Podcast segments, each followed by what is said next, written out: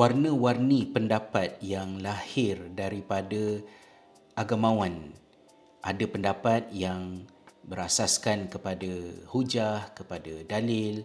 Ada pendapat yang berasaskan kepada uh, cerita-cerita yang lebih dekat di hati dan menarik perhatian dan memberi kesan kepada diri kita. Adakah kita nak kena pilih di antara dua perkara ini? Soalan ini adalah persoalan yang boleh mendatangkan kebingungan di dalam masyarakat apabila terpaksa berdepan dengan kerenah yang ditimbulkan oleh orang-orang agama dalam melontarkan pendapat-pendapat mereka ke masyarakat. Senario ini bukanlah satu perkara baru. Ia adalah pengalaman yang berlaku daripada semasa ke semasa, daripada satu zaman ke satu zaman dan kerana itulah saya berpandangan sangat-sangat penting untuk kita pegang betul-betul satu uh, asas yang mungkin berbunyi agak klise tetapi dia penting bahawa Islam ini adalah merupakan agama yang dibina di atas asas ilmu. Agama ini dibina di atas ilmu adalah satu perkara yang kita kena selalu ingat supaya kita dapat make sense tentang apa yang terjadi. Sebab itu dalam Al-Quran perkara paling asas sekalipun iaitu persoalan la ilaha illallah disebut oleh Allah SWT dalam Al-Quran fa'lam annahu la ilaha illallah. Hendaklah kamu itu berada di dalam keadaan kamu itu berilmu bahawa sesungguhnya tidak ada Tuhan melainkan Allah. La ilaha illallah itu tidak ada tanpa ilmu mengenainya. Maka kita mesti jadikan ilmu sebagai asas dalam mempercayai sesuatu dalam melakukan sesuatu supaya kita tidak terselewing dan sesat. Di dalam sejarah, misalnya kajian yang dilakukan oleh Profesor Jonathan Berkey ya, di dalam uh, buku beliau yang bertajuk uh, Popular Preaching and Religious Authority in the Medieval Islamic Near East. Ha, ya, saya baca dekat dalam saya punya Kindle lah. Um, kajian ini yang mana Profesor Jonathan Berkey telah menghadirkan catatan sejarah walaupun kita kenal nama-nama besar Imam Syafi'i, Imam Abu Hanifah, uh, Imam Ahmad bin Hanbal, Imam Malik bin Anas, itu contohlah ulama-ulama dalam pelopor dalam mazhab fiqah kita. Tidak semestinya ulama-ulama itu adalah mereka yang didampingi oleh masyarakat. Sebaliknya, uh, mereka yang lebih dekat dengan masyarakat adalah terdiri daripada kelompok-kelompok yang disebut sebagai uh, kusas ya golongan-golongan macam penglipu lara. Ha, ya oleh kerana cerita-cerita yang mereka sampaikan ini adalah di dalam genre agama maka timbul kekeliruan. Adakah mereka ini ulama? Adakah mereka ini uh, asatizah para guru?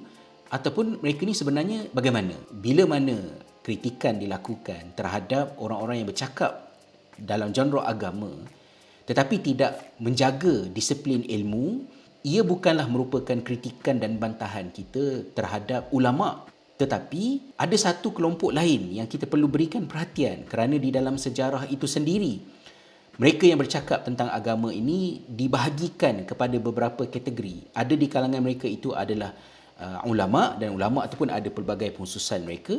Kemudian ada di kalangan mereka adalah merupakan wa'az, wa'iz iaitu orang-orang yang memberikan mau'izah, memberikan pengajaran dan ramai juga di kalangan mereka itu disebutkan sebagai kusas penglipu lara yang bercerita ke dalam masyarakat tanpa mempedulikan hadis tu sahih ke tak sahih ke benda tu masuk akal ke tak masuk akal ke.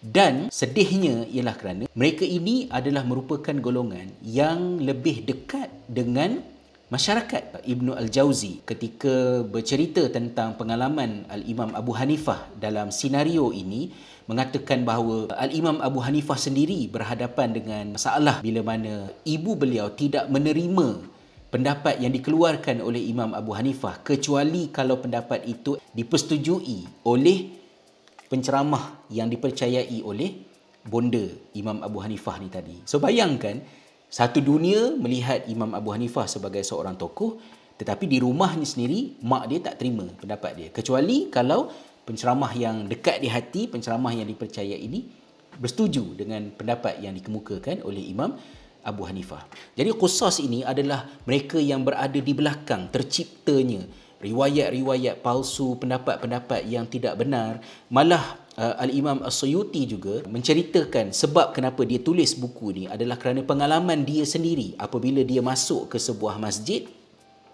Ketika itu orang ramai uh, sedang mendengar ceramah yang disampaikan oleh seorang penceramah popular pada ketika itu yang mana dia telah uh, mengulas ayat firman Allah SWT wa ma arsalnaka illa rahmatan lil alamin. Beliau telah mendatangkan um, satu riwayat. Dan apabila riwayat yang tidak benar itu uh, ditegur oleh al Imam Suyuti tegurannya itu tidak disambut dengan baik oleh penceramah ini tadi. Dan penceramah ini tadi telah Uh, mengapikan kemarahan uh, orang ramai sehingga orang ramai nak mencederakan al-Imam As-Suyuti mereka lebih ber, lebih berpegang dengan penceramah yang dekat di hati mereka berbanding dengan uh, sesiapa yang hadir dengan membawa hujah-hujah yang berdasarkan kepada sumber-sumber yang benar. Jadi itu bukan sedikit ya dalam buku yang ditulis oleh Profesor Jonathan Burke itu ada banyak lagi cerita pengalaman yang ditempuh oleh ulama-ulama lain. Jadi fenomena orang ramai lebih percaya kepada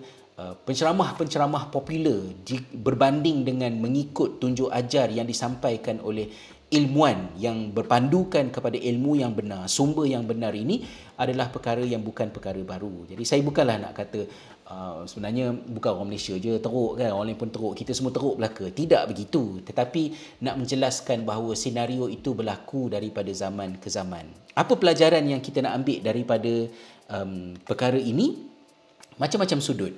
Uh, dari sudut uh, golongan ilmuan sendiri, saya berkongsi saranan kepada para asatizah supaya mengimbangkan di antara kesarjanaan masing-masing dengan mendampingi masyarakat. Kerana akhirnya orang ramai ini akan lebih cenderung kepada mereka yang mendatangkan kisah-kisah yang menyentuh emosi mereka, yang menangis. Benda-benda ini bukan saya sebut tapi ianya sudah juga dibentangkan oleh Profesor Jonathan Berkey. Kajian-kajian yang beliau lakukan menunjukkan bagaimana golongan khusus ini biasanya mereka ini emosional, mereka pandai bercerita, mereka menyampaikan cerita-cerita yang menyebabkan orang menangis bila dengar. Tetapi when it comes to mereka dicabar, bahawa benda yang mereka cakap itu salah dari segi agama maka barulah keluar warna sebenar mereka rupa mereka yang yang sebenarnya menyesatkan masyarakat. Dan kadang-kadang disebut oleh setengah penyelidik uh, seperti pentahqiq kepada buku Tahzirul Khawas min Akadzibil Qussas ini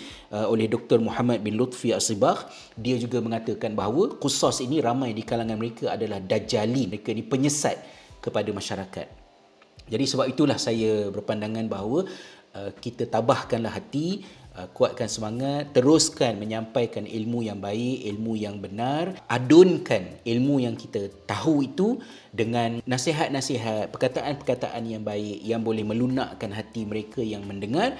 Kerana akhirnya kita mahu seramai mungkin umat Islam mendapat pelajaran dan membuka dirinya untuk melakukan perubahan ke arah yang yang lebih baik. Ingatlah ya bahawa Rasulullah SAW telah meninggalkan kita lebih daripada 1400 tahun yang lalu. Iaitu satu tempoh masa yang sangat panjang.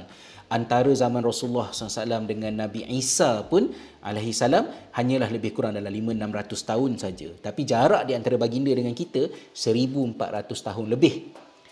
So bayangkanlah ya betapa jauhnya maka umat tersesat, tersalah ialah satu benda yang tidak mengejutkan. Namun mudah-mudahan dengan hidayah daripada Allah dengan ilmu yang baginda wariskan kepada kita peganglah benda tu. Mudah-mudahan kita terselamat dalam kehidupan di dunia ini dan kita kumpul ramai-ramai sama-sama dalam redha Allah di syurganya pada satu hari nanti. Wallahu alam